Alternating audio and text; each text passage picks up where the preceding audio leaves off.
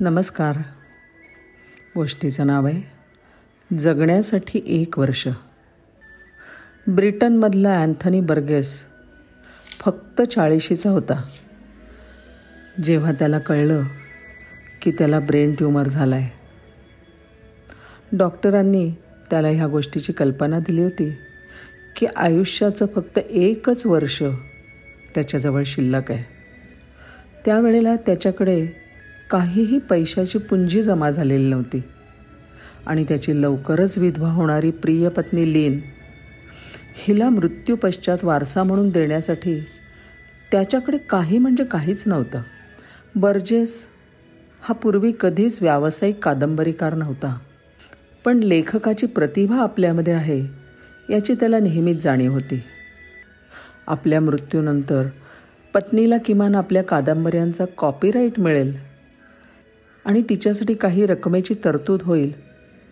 म्हणून लिहिण्यासाठी त्यांनी टाईपरायटरमध्ये कागद घातला आणि आपली पहिली कादंबरी लिहायला सुरुवात केली.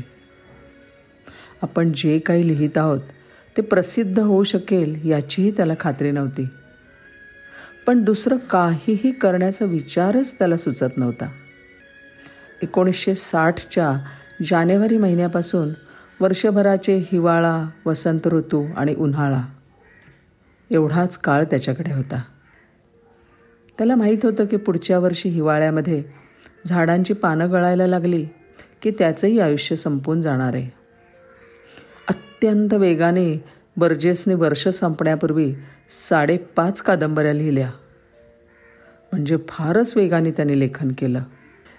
ई. एम. फॉर्स्टर हे जगप्रसिद्ध लेखक म्हणजे ज्यांनी a passage to India a room with a view ह्याच्यासारख्या महान कादंबऱ्या लिहिल्या.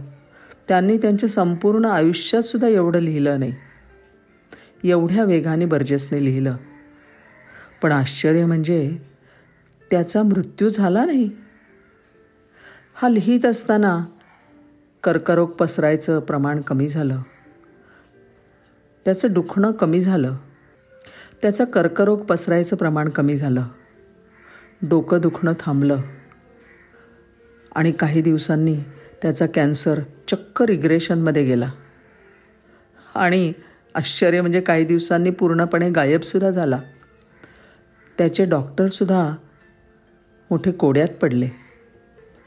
मग त्याला शहात्तर वर्षांचं दीर्घ आणि परिपूर्ण आयुष्य लाभलं. एक लेखक म्हणून त्यांनी सत्तरपेक्षा जास्त कादंबऱ्यांची निर्मिती केली.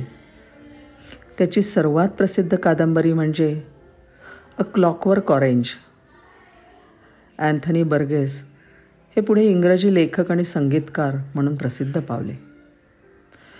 मेंदूच्या कर्करोगाने त्यांना मृत्यूदंडाची शिक्षा ठोठावली नसती तर कदाचित त्यांनी यापैकी एकही कादंबरी लिहिली नसती. अगदी सामान्य जीवन जगले असते ते. बऱ्याच वेळेला आपल्यातला प्रतिभावंत असाच आणीबाणी येईपर्यंत झोपलेला असतो. आणि अचानकपणे जीवनातली क्षणभंगुरता सामोरी आली की अजूनपर्यंत अप्रकट असलेल्या प्रतिभेला धुमारे फुटायला लागतात. आणि मग त्या सृजनाला वाव देण्यासाठीच की काय? कदाचित कर्करोगासारखा दुर्धर रोगसुद्धा माघार घेतो. धन्यवाद.